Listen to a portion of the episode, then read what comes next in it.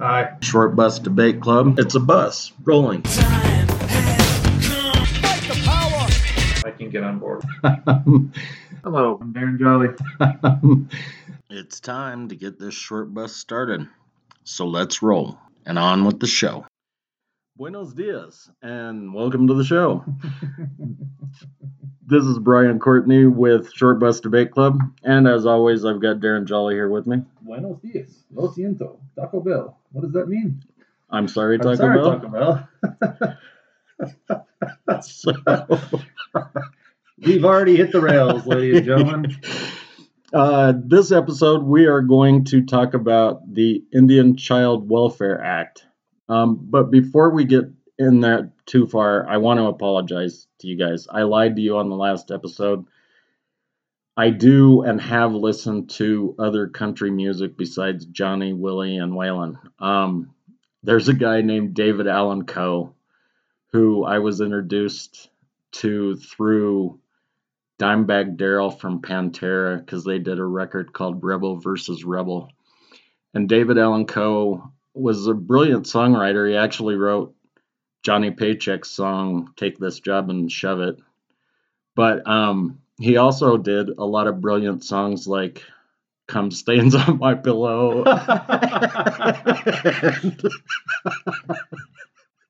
Can you sing that? Can you give us a little bit of...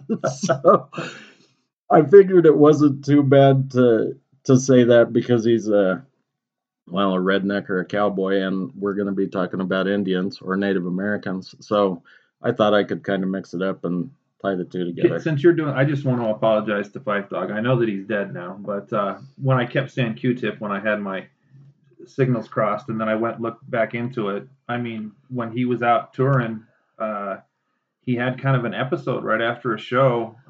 That was the diabetic thing. Yeah, and it was like his aunt was on tour or something, and she said, "You know, everybody," and she was in the medical profession. She said, "We got a lot of people that's diabetic in the family." He died when he was like 42 fucking years old, dude. Like when he was just a pup. Yeah, and Q-Tip's still around, and he's got this like 12-year-old kid that's like trolling him, trying to get him to go back and do that like high-minded political fucking rap, but. Q-Tip, I just don't think he's feeling it as much as he was back in the day. I think that he misses his boy Phife Dawg. So, well, he did a solo album. Yeah, he did. Yeah, it's called Renaissance or something like that. Yeah, I think he's actually done a couple, but it doesn't matter. I don't think that they sold the way that Tribe stuff did. Yeah, dude, Midnight Marauders. I mean, they had a few good albums, but dude, Midnight Marauders was the fucking best album that they ever had. And the non-politically correct comment that I made, if you go back and listen to Midnight Marauders, you should know that I was actually quoting a line from a song that's on Midnight Marauders in the way that I said da-da-da-da. I didn't think you were being politically incorrect. I appreciate your support. That's nice. For our 6 listeners, if any of you guys were fucking offended, no. You're all fucking bad. You're all, like 98% of you are in Virginia anyway, so you're never even gonna fucking see us. Come out to Colorado. Come to my post office. I might not be there for much longer because I'm starting a lot of shit right now, but that's a different story for a different day. So let me jump back to the intro again. Now that we've covered our apologies from the last show, the Indian Child Welfare Act. You know, I don't know if it's politically correct to call it that or not. Back in 1978, there wasn't a whole lot of political correctness, especially coming from Congress. No, we were still sleeping. We still hadn't woken. I don't ever know whether to call these people indigenous or tribal or Native American or the people we fucked over really bad. That's generally the one I go with. But anyway, Indian Child Welfare Act, instituted in 1978, has been kind of a hot topic recently, and we kind of want to talk about it to go over, you know, what the government says they're doing compared to what they're actually doing, and sort of the voids that have been left because of Congress enacting an act that they don't really have any recourse to enforce because of the fact that it's the states and municipal agencies that are the ones going onto Indian land and doing this. So you want to give the background on it, or should I? Go, you can give the background on it. Okay, so this act was instituted, like I said, in 1978, and according to the Bureau of Indian Affairs, the Indian Child Welfare Act was instituted because, and I'm going to quote this off of the Bureau of Indian Affairs website. Well, maybe. God damn it, where the hell is that thing? Anyway, I'll just go ahead and paraphrase. They said that they were enacting this piece of legislation because too many Indian children were being taken from their tribes and their families, and that it is up to the United States and Congress to ensure that the future of these Native peoples are, well, there, because they should be with their people and learn their traditions, religions, ideologies, yada, yada, yada. In 69 and 74, there was an agency, Association of American Indian Affairs. They showed there was a period called the 60s scoop, and 25 to 35% of Native children were removed from their families in the 50s and 60s. And this is, I mean, it's so curious when we talk about like the history of Native Americans, like honestly, and you know, there's the aggressive moments of genocide that we can talk about, where the military was acting the way that they were acting, you know, way further back than what it is that we're talking about here. But we have to understand it. We'll get into this more later. Native American communities reproduce their existence in different ways than the greater, you know, U.S. country. And the powers that be inside the United States don't fucking like that, and they certainly don't like several hundred fucking. Go ahead. They don't like several hundred communities doing it in different ways that are undermining the logics that govern, you know, our dictates of power. So how do you do that? How do you break those things up? Well, what was the thing that we said about the Nocturna thing? You know, what's the problem with Scotland? Well, there's too many Scots. So how do you get rid of them? Well, you breed them out. Well, if you want to get rid of Native Americans, you pull them out of their fucking communities and you remove them and you turn them into something else other than what they are, where they grow up in those spaces. You know, though, I'm pretty sure you were here when we were having this conversation, but they've been trying to do that with these Native populations for a long fucking time. I mean, they were stealing them from their homes before there were even reservations. I mean, and taking them to boarding schools, putting them into slavery. I don't think they were doing both. And I think maybe the people that were putting them in the boarding schools actually thought that they were doing some sort of altruistic thing. I'm sure that was the bullshit. And that they were changing them from savages to Christian people who understood the Lord. The ones that were, you know, putting them into slavery and shit like that, I don't think that they had any altruistic things in mind. But either way, these kids have been stolen for a long time, and a lot of them would leave the boarding schools and run back to the tribe. And a lot of those people that ran away ended up being just like the slaves, and they would be hobbled.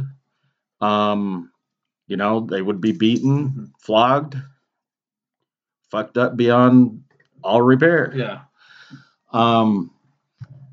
In a lot of cases, that didn't stop them from running away, but you know, there's some stubborn people out there. I'm one of them. I don't think I would go to a fucking boarding school. No. Well, I even as a freshman in high school, we had to read this book about this kid who they lived in a tribe in this area where there was a like a mill, and you know, they do forest, and they weren't able to survive as well on the tribal lands. So this mill would pull Native Americans, and this is, like you said, this was more like 1930s or something like that.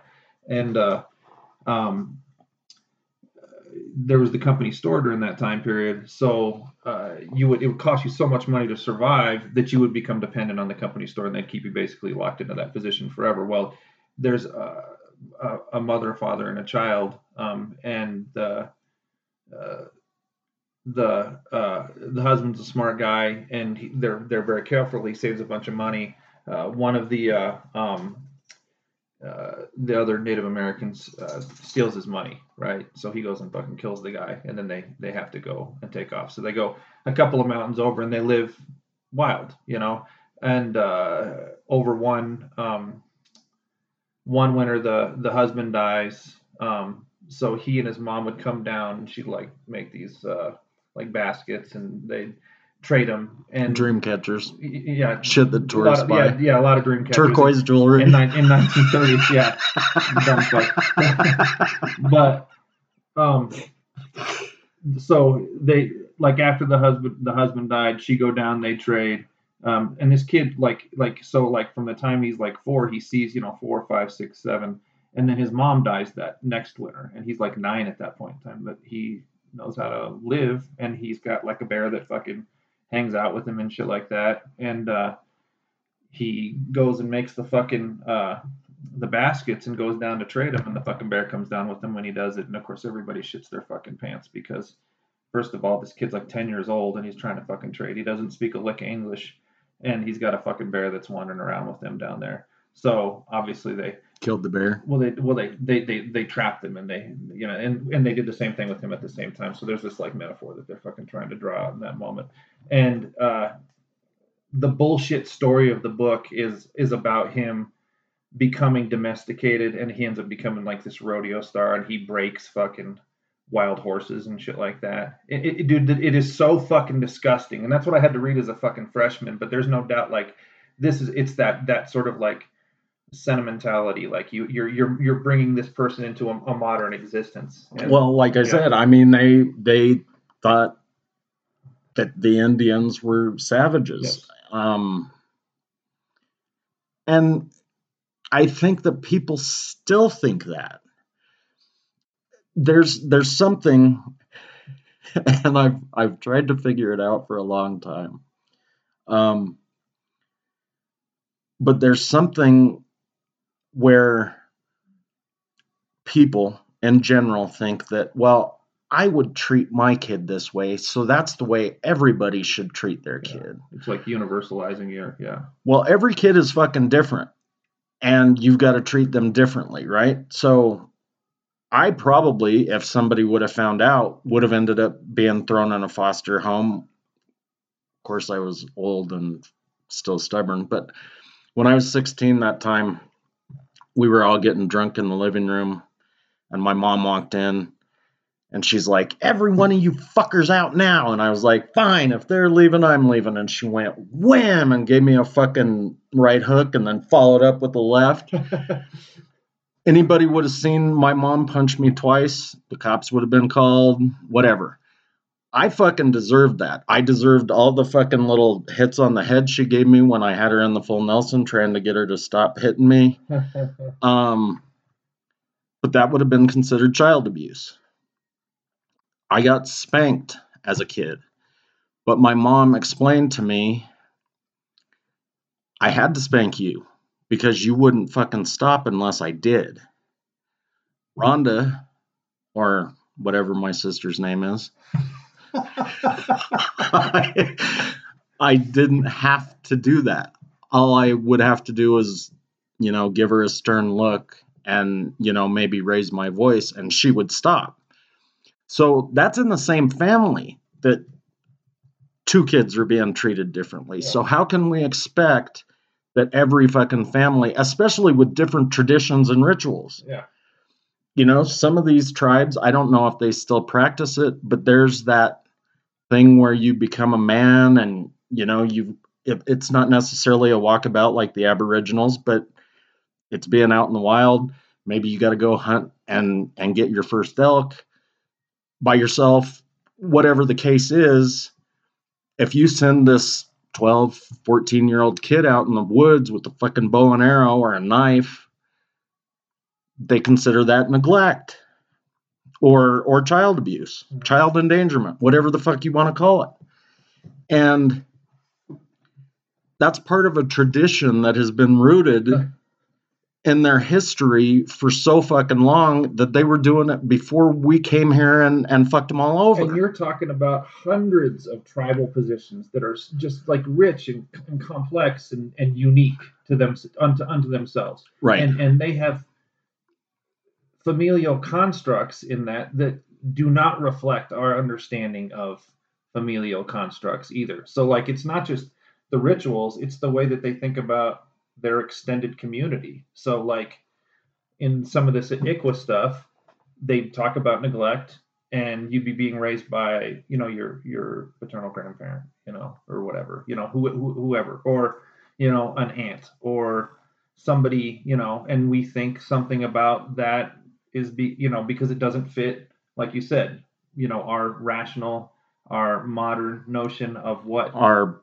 fucking waspy, bullshit, whatever the fuck you want to call it, dude. So it was through these misunderstandings that this continued to happen. So then the ICWA stuff came into place so that there was intermediaries that were making sure that these kids were not being removed from their communities, or at least that was the intention of it. That was the intention. Now, here's something, like I pulled the ICWA FAQs, right? Mm-hmm. The facts. So they actually fucking admit, where are those numbers? They admit to the fact that they fucked up and they're not quite doing their job right, because Native American children end up in foster families. Hold on, I'm looking for the number. Can you like talk or hum or something while I'm looking at this? Da, da, da, da, da, da, da. Fucking asshole, that's not Jeopardy. I know, I'm a dick. So, I can't get into the legal side of these things too much yet about all the briefs. There were 497 federally recognized Native nations, including all 9 federally recognized tribes in Oregon, 23 states, 87 members of Congress, and dozens of child welfare advocacy groups filed amicus briefs imploring the Supreme Court to leave ICWA in place. Okay. I found the numbers I was looking for. All right. Now, so this is, again, from the Bureau of Indian Affairs, and this is the ICWA FAQs. So this data is based on 2013 data, so it's a little bit old, but I'm guessing it hasn't changed much. Native American children are represented in state foster care at a rate of 2.5 times higher than the general population. In some states, Native American children are represented in foster care systems at rates as high as 14.8 times than the general population. So these kids are getting fucked. Mm-hmm. Well, the intention is clear. I mean, yes, but okay. So, and I've got a couple of other laws and acts that kind of stack on top of this that were supposed to help support ICWA. But the intention was there, and I respect that. I think probably in the 70s, there were a couple of fucking hippie Congress people, and they felt for these tribes. And so they pushed this legislation through. And back then, I don't think they could do as much of the pork belly stuff. You think it was hippie Congress people? Is that what you said? Peace, man. Yeah.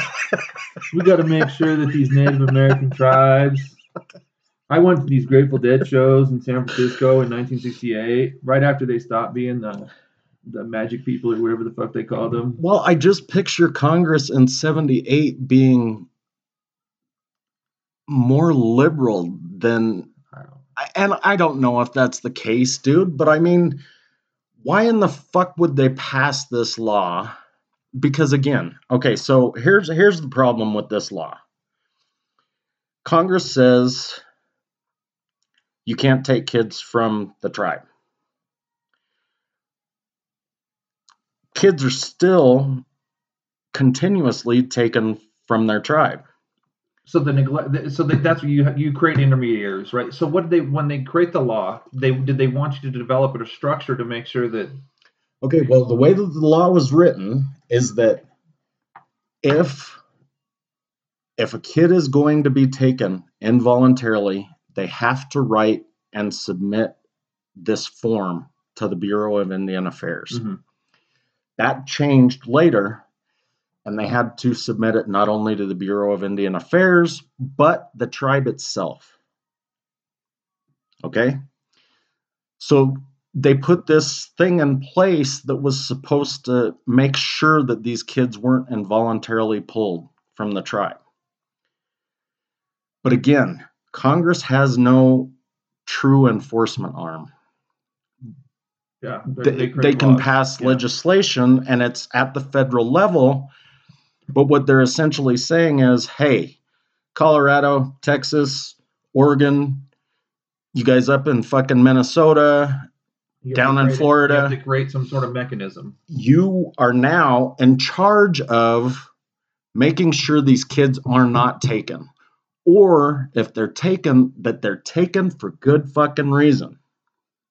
And you now have to prove it.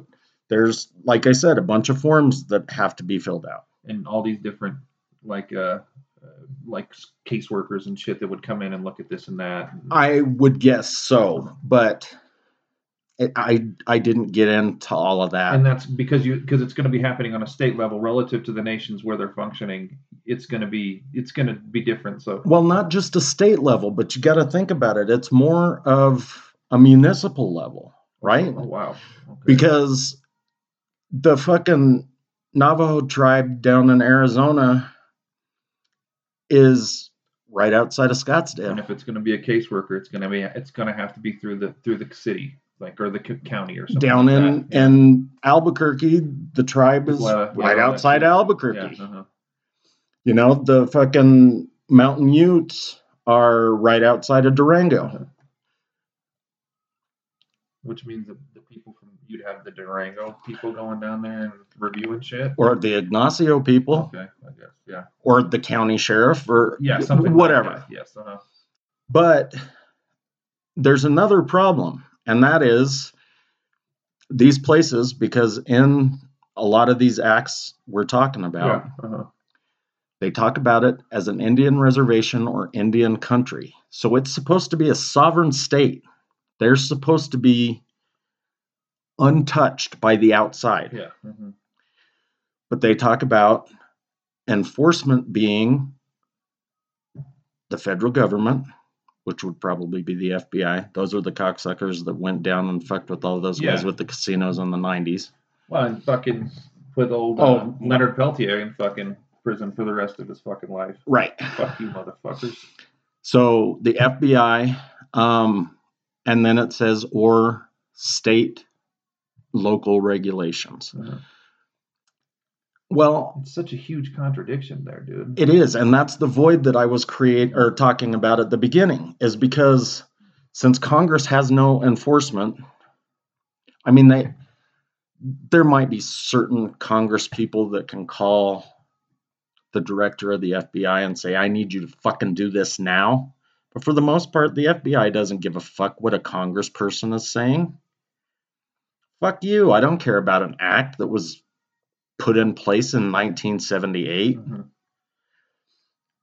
So then we have all of these states that are still doing this shit at 2.5 times the rate or 14.8 times the rate.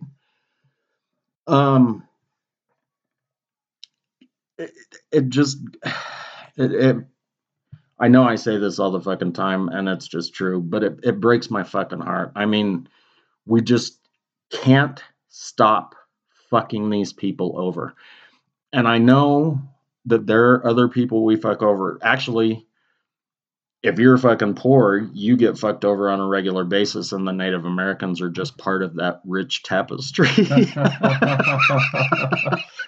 rich tapestry of getting fucked over. I mean, it doesn't matter. Black, brown, yellow, red, and white. If you have a different vision of a future, of a way of making the world, you know, go forward, then you're going to get ass fucked the whole way. And indigenous, you know, nations are the epitome of that, because they have their own, and because they're technically sovereign nations, like you said, like, which is something that in the long term, the United States is clearly not going to. So, like, the background of the case, I mean, I don't want to trivialize it, but the Brackeen family, they had, I think, one or two foster kids, and all this shit came up about it, right? And all of these, because of the nature of it, like, there was a ruling that was made on, I think it was on behalf of them at a circuit court below, and immediately, like, it was brought up to the Supreme Court, and there are like four main people that are spaces that are being argued with regards to it. And I don't pretend to understand any of that. Like I just said, all the different people that had interests that filed the amicus briefs in relation to it, I mean, suggesting that they're interested parties. I mean, that is a fucking ton of fucking briefs that are being filed. They're going to have to do a lot of research if, you know, this incredibly conservative, you know, monkey court that exists right now is going to honor anything to do with like history or, you know, ideas of what it is that a Native American right to be their own nation should be. Well, and that makes things even more complicated, because piggybacking on top of ICWA are two laws, and we can end up going into some definitions, which I know are a fucking hoot, right? But so besides ICWA, there is the Native American Children's Safety Act, which was enacted in 2016. And I think maybe they put this into effect because they wanted to continue taking these kids and putting them into foster care. But basically what it says is that, so this was in 2016, like I said, or if I said it, and it essentially says that any family that is going to adopt a Native American kid or foster family a Native American kid has to have background checks. And those background checks have to comply with NASCA before those kids are moved. So that was the latest law. But then the other one, and this is the one where I think some of the definitions kind of are more formulated, but this one is the Indian Child Protection and Family Violence Prevention Act. The definitions basically, so it is managed by the Bureau of Indian Affairs and the Department of the Interior. A child means any individual who is under 18, so that's pretty standard shit, right? Child abuse includes, but is not limited to, any case in which a child is dead, yeah, that sounds kind of like abuse, or exhibits evidence of skin bruising, bleeding, malnutrition, failure to thrive, which is fucking vague as a motherfucker, burns, fracture of any bone, subdural hematoma, soft tissue swelling, and such condition is not justifiably explained or may not be the product of an accidental occurrence. Oh, and in a case where a child is subjected to sexual assault, molestation, exploitation, sexual contact, or prostitution. Because it turns out that these people with the federal government that were supposed to be managing these kids were in there fucking diddling them. Yeah, dude. Like, these people from, I don't know if they were from the Department of Interior or Department of or Bureau of Indian Affairs, but they were in there fucking molesting these kids. And I don't know, it didn't say on which reservation or whatever, but I mean, it's just said that all of these things are greatly underreported. So those are some of the definitions. There are others like neglect. But my point is, like, so a friend of ours, lived down in Phoenix for a long time and used to go to the reservation, I don't know, often, somewhat. But the government had built them all these houses, and they were nice houses. And Aaron, that guy was... You're not very good at this game. No. I used to be better at it, but for now I'm just talking. He said that, so these were nice houses, but he was blown away because they took these houses and like ripped out the carpet, tore up the floorboards, and just started living on the dirt. And he couldn't understand that. I don't necessarily understand it. But they didn't want the fucking house. They probably didn't want the people on their reservation building the house. They didn't ask for a house. What they probably really wanted was to not be on some shitty piece of land that white people don't want.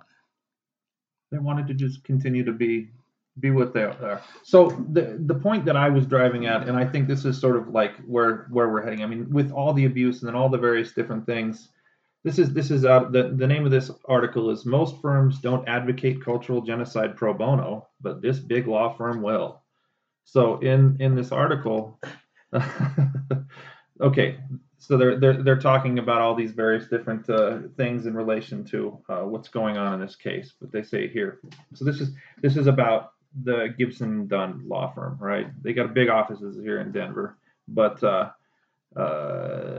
this is a bunch of shit can fucking ass bag motherfuckers that are fucking doing everything that they can to help to essentially undermine any meaningful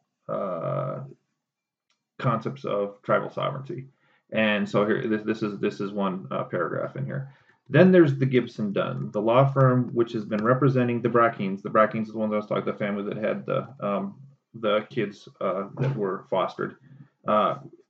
Representing the Brackeens pro bono. The firm has represented plaintiffs in several cases that take issue with laws specific to Native communities, right? So think about that, all right? Matthew McGill, he's the primary one who's acting on behalf of the Brackeens, but he's argued many of these cases where you're dealing with trying to break the backs of nation sovereignty Native American nation sovereignty. So Matthew McGill, the lawyer representing the Brackeens, also serves as counsel for a casino company in federal case arguing that the Washington law limiting sports wagering to tribal entities is discriminatory. Gibson Dunn is known for representing Chevron in the decade-long lawsuit by indigenous communities in Ecuador, the one that put Stephen Donziger on house arrest for over 2 years, as well as the corporation behind the Dakota Access Pipeline. So, I mean, I don't know. I mean, it's not just indigenous communities in the U.S. You need to understand that they're going after anybody that tries to undermine the logics of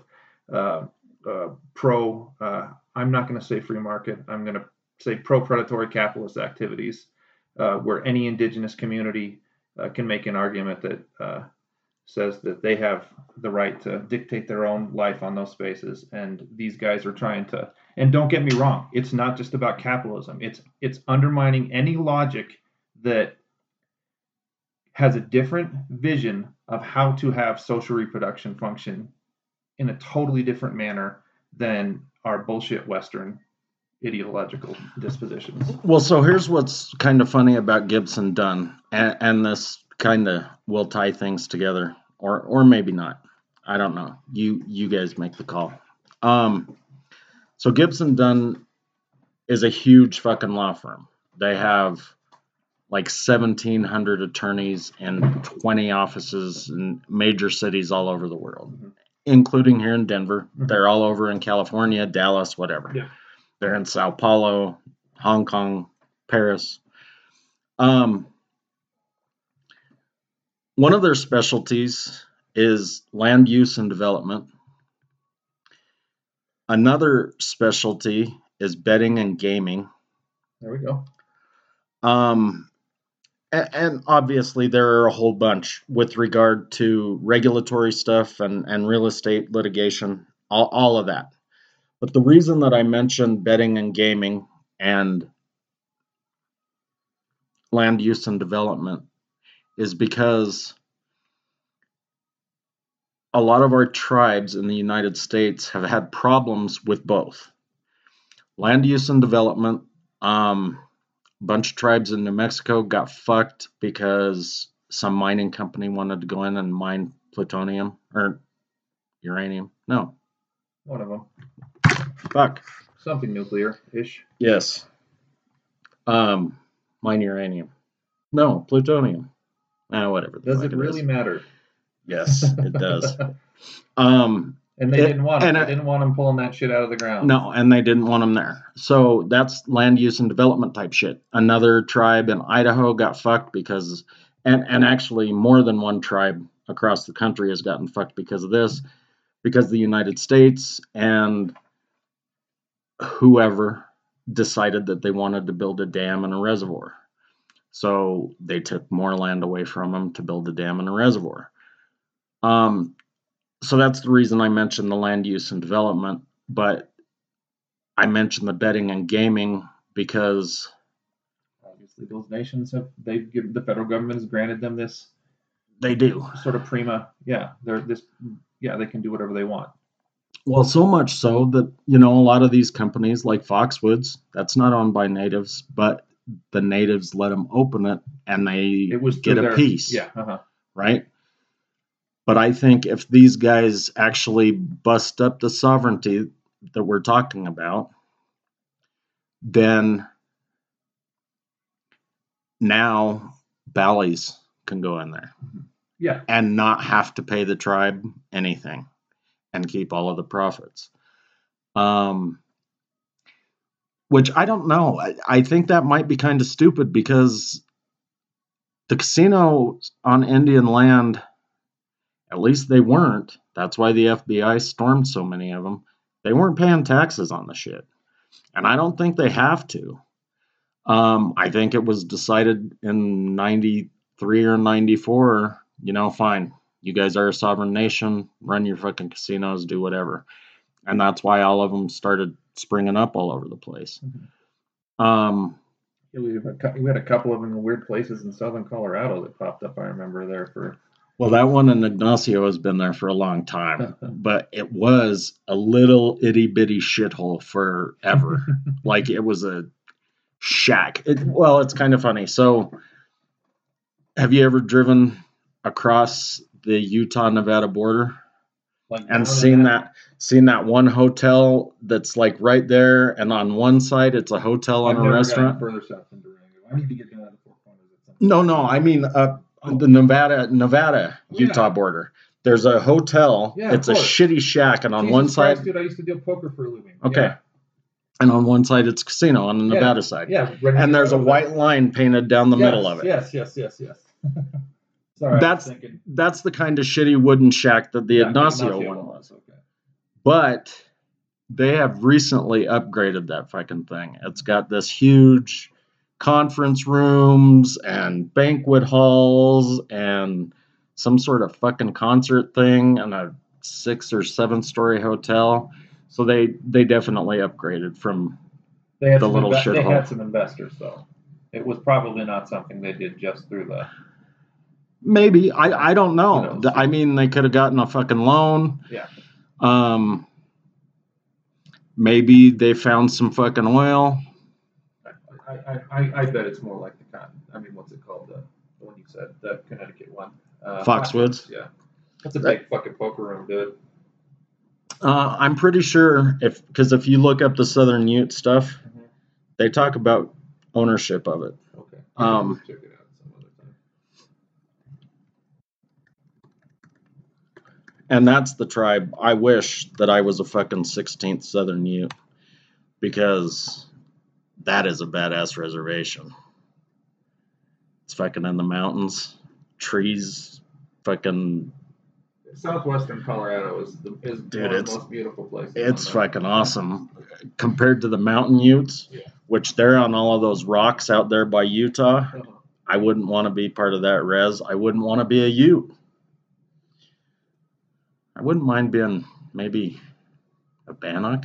Have you really thought about this that much? Fucking A, dude. If I could be a Native American, which Native American would I be? Yes. I don't want to be a Navajo because it's too fucking hot down there, dude. I wonder on some level, though, and I don't want to whitewash anything that's, like, occurring in relation to this, but there are certain things that, like, dumb fucking white European people could learn from these folks that might help us to not kill ourselves. You know, when I think about like the white buffalo myth and all that kind of shit, and like maybe the transcending of that, those restricted sovereign spaces might create some opportunities for some unintended consequences that would really be extremely beneficial for us as human beings.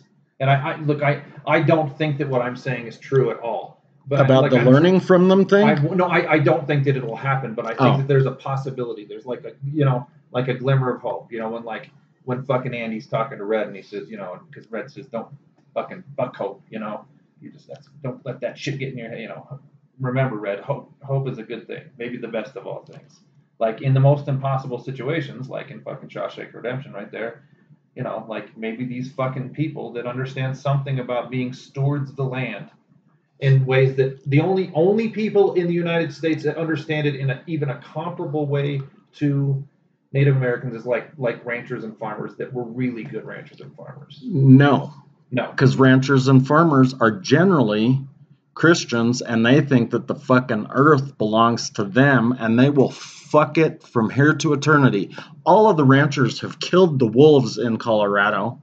They kill coyotes fucking out in eastern Colorado like crazy. Prairie dogs don't fucking exist. They're better stewards of the lands than the people who are fucking digging shit up and making houses and fucking... I'm not saying they're perfect. They're better than developers, yeah. Yes. So, again...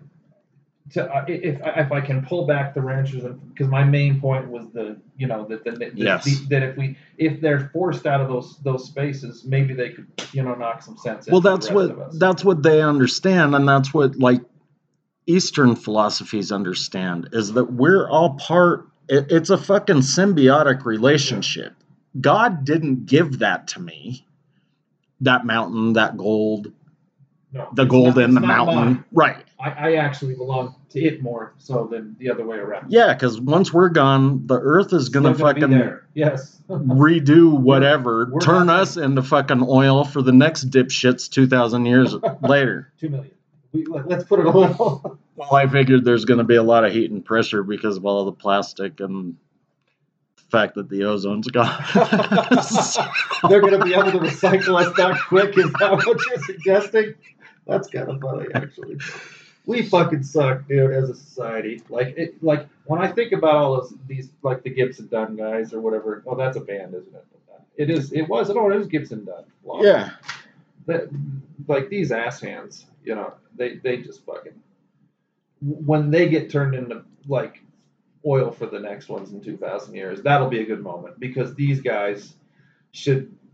As much hot air as goes on in their head, they probably will produce some really incredible energy. That's for sure. Because they're some dumb motherfuckers. They really are. But I mean, you know, so the Department of Interior runs the Bureau of Indian Affairs, mm-hmm. but the Department of Interior also runs the Bureau of Land Management. Yeah. And the Bureau of Land Management, especially in the last fucking 20 years, are completely fucking retarded. The BIA has been awfully shitty in the past in several. No, I'm not saying that they're great, and it's because they have to take all their directives from the interior. Yeah. But the BLM, I mean, almost all of the Mustangs are gone. They've gotten rid of all of them. A lot of that has to do with the ranchers and shit too. But, can we stick to the fucking point? The Department of Interior sucks, And they're, I mean, all of those bureaus are fucking retarded as far as I'm concerned. Yeah, they're beholden to the same logic and the same power at when it all comes down to it. And if you're going to be part of the BIA, you're going to have divided allegiances, but at the same time, the people that are calling the shots are the people that are calling the shots. And you're not going to be functioning on behalf of those kids that are being forcibly removed from their homes through these. No, measures. Or, and do you honestly believe that the government gives two fucks about any kid that's being beaten, let alone a Native American kid? No, it's all about perception. You know? Right. It's as long as everything keeps functioning the way that it's functioning, and you know that we keep, you know, us plebs keep functioning the way that plebs are supposed to function. Which is just a cog in the wheel. That's right. Keep grinding, motherfucker. Grind, grind, grind. Buy more shit. Be a consumer. Don't be a citizen. Fuck you. Power to the people. Janae actually talked to me once about doing a podcast, and she wanted to call it The Pedant and the Pleb. She thought that was a really good name. I still don't know if I like that. Because I know who the fucking pleb is, that's for sure. I'm definitely a pleb, and it doesn't matter how much money I fucking make. I'm just a pleb. Yeah, I couldn't become anything else other than what I am. I've seen too many things that will force me in directions to where I'll die for what I believe in if it's necessary. So, no matter how much shit I've got, how much should I buy, whatever I sell, I'm just a fucking cog, dude, and they know that. It's hard though when you look at situations like this where they're at such a disadvantage. Like they are, but it's not. So we're coming real close to an hour, so I don't want to get into it too much, but. Those numbers, 2.5% and 14.8%. I'm really interested in finding out which states were the 14.8. It'd be interesting. I have a couple of fucking guesses. Mm-hmm. I would say Texas is one of them. Oklahoma is one of them. Texas is where this is originating from. So. I'm sure that Oklahoma is one of them. Uh-huh. Yeah, they're not. Mississippi is probably one of them. And I think a lot of these kids are being pulled in like, oh, we're going to protect you and send you to school and, you know, you're not going to be a heathen anymore. But, you know, they're making them work the land. They're making them work the farm. You said Oklahoma. There's this singer-songwriter that I love. His name's James McMurtry. He wrote this song called Choctaw Bingo. Like the images of some of like what's going on those reservations, like in, you know, like just people being exploited with like crystal meth problems, like not just liquor, you know. Ways dude, that are... Look up in fucking North and South Dakota. Those guys are fucking drunk meth heads. Can't speak their native tongue anymore. They don't know how to do the dances. Any of the rituals are just gone. They've been broken. Yeah. Entirely. Now they're starting to do some stuff like they replenished the buffalo herd. Mm-hmm. And so they're starting to sell buffalo off and you know, bring some money in, and they're putting that money back into the reservation. And it's still not the same thing as, you know, no. They connected to it. It's not. I mean, we fucked them over so bad, dude. I mean, you know, if we fucking die off, they're gonna work past us. And you know, so I said I wanted to be a Southern Ute, right? Uh-huh. Well, but here in Colorado, we had the Arapaho, we had the Kiowa, we had Cheyenne, some Sioux, you know, up in the Northeast. Yeah, uh-huh. We had fucking tribes all over the place, and these tribes, because they were, I don't know if they were smaller or if they were just completely fucking wiped out, but they broke a lot of those tribes off. And so like, even though it's Choctaw Nation, they moved Kiowa down there. And at least initially, when these other Native Americans showed up to a tribe reservation that wasn't theirs, they weren't welcomed with open arms, especially if they were enemies to begin with. Uh-huh. There's a lot of history when it comes to those folks. So again, it just, breaks my heart. I wouldn't mind being an Arapaho or a Kiowa, even though they may have been wiped out or just... I think for the most part, you'd just rather not be a white guy. You'd rather not be a black Irishman anymore. I don't want to be a black Irishman. Okay, so regardless of whether or not you want to be a Native American... or a black Irishman, for that matter. You need to probably do some research on this stuff if it piqued your interest at all. We didn't even get into the arguments. I found them all just a little bit ago, but there's four hours of them on YouTube that you can, if you're a legalese goofball. But boy, that will be some boring ass shit, man. You'd have to know some stuff about. Well, it's a killer. And again, there are probably, like I mentioned, two of the acts that were piggybacked on the one that we were talking about. But you can find more, I'm sure, because we're trying to burrow our way in and take away as much power as we can while, providing optics that look like we're letting them have their own shit. Yeah, indeed. They did have oral arguments on the case, though, on the 9th, and they're supposed to settle it, allegedly, sometime in the spring of 2023. But, I have to, like Chief Justice Roberts, every now and again, he'll pull something out of his ass that surprises me. But after they did what they did with Roe v. Wade, I don't look for a very hopeful outcome in this case. I think that. Well, maybe we can revisit the fucking findings in March of 2023 if they're out by then. Sounds good. Because I think there's a few topics we need to revisit. I think we need to do drug policy again because we didn't go very in depth there. But there's a bunch of shit we need to talk about that we haven't. So keep speaking of which listening. We're gonna talk about cryptocurrency on Monday, I think. Yes, indeed. And we're gonna do some martial arts movies.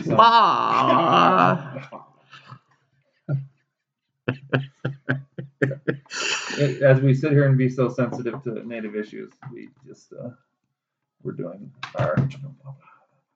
Hiya. Yeah. The war cry. Yeah. So and Friday's show is still kind of up in the air, but we'll let you know next week. So, not that any of you guys are emailing, but if you want to email us, email shortbusdebateclub@yahoo.com. 720-334-ROLL. And for those of you that don't understand the roll, it's 7655. Because I keep putting it in text or in r.o.l.l, and I'm not sure if they understand that. They're not rolling. No, because they don't call. We have had a few calls, but nobody leaves a message. So, okay, well, keep in touch. We'll talk to you next week. Later.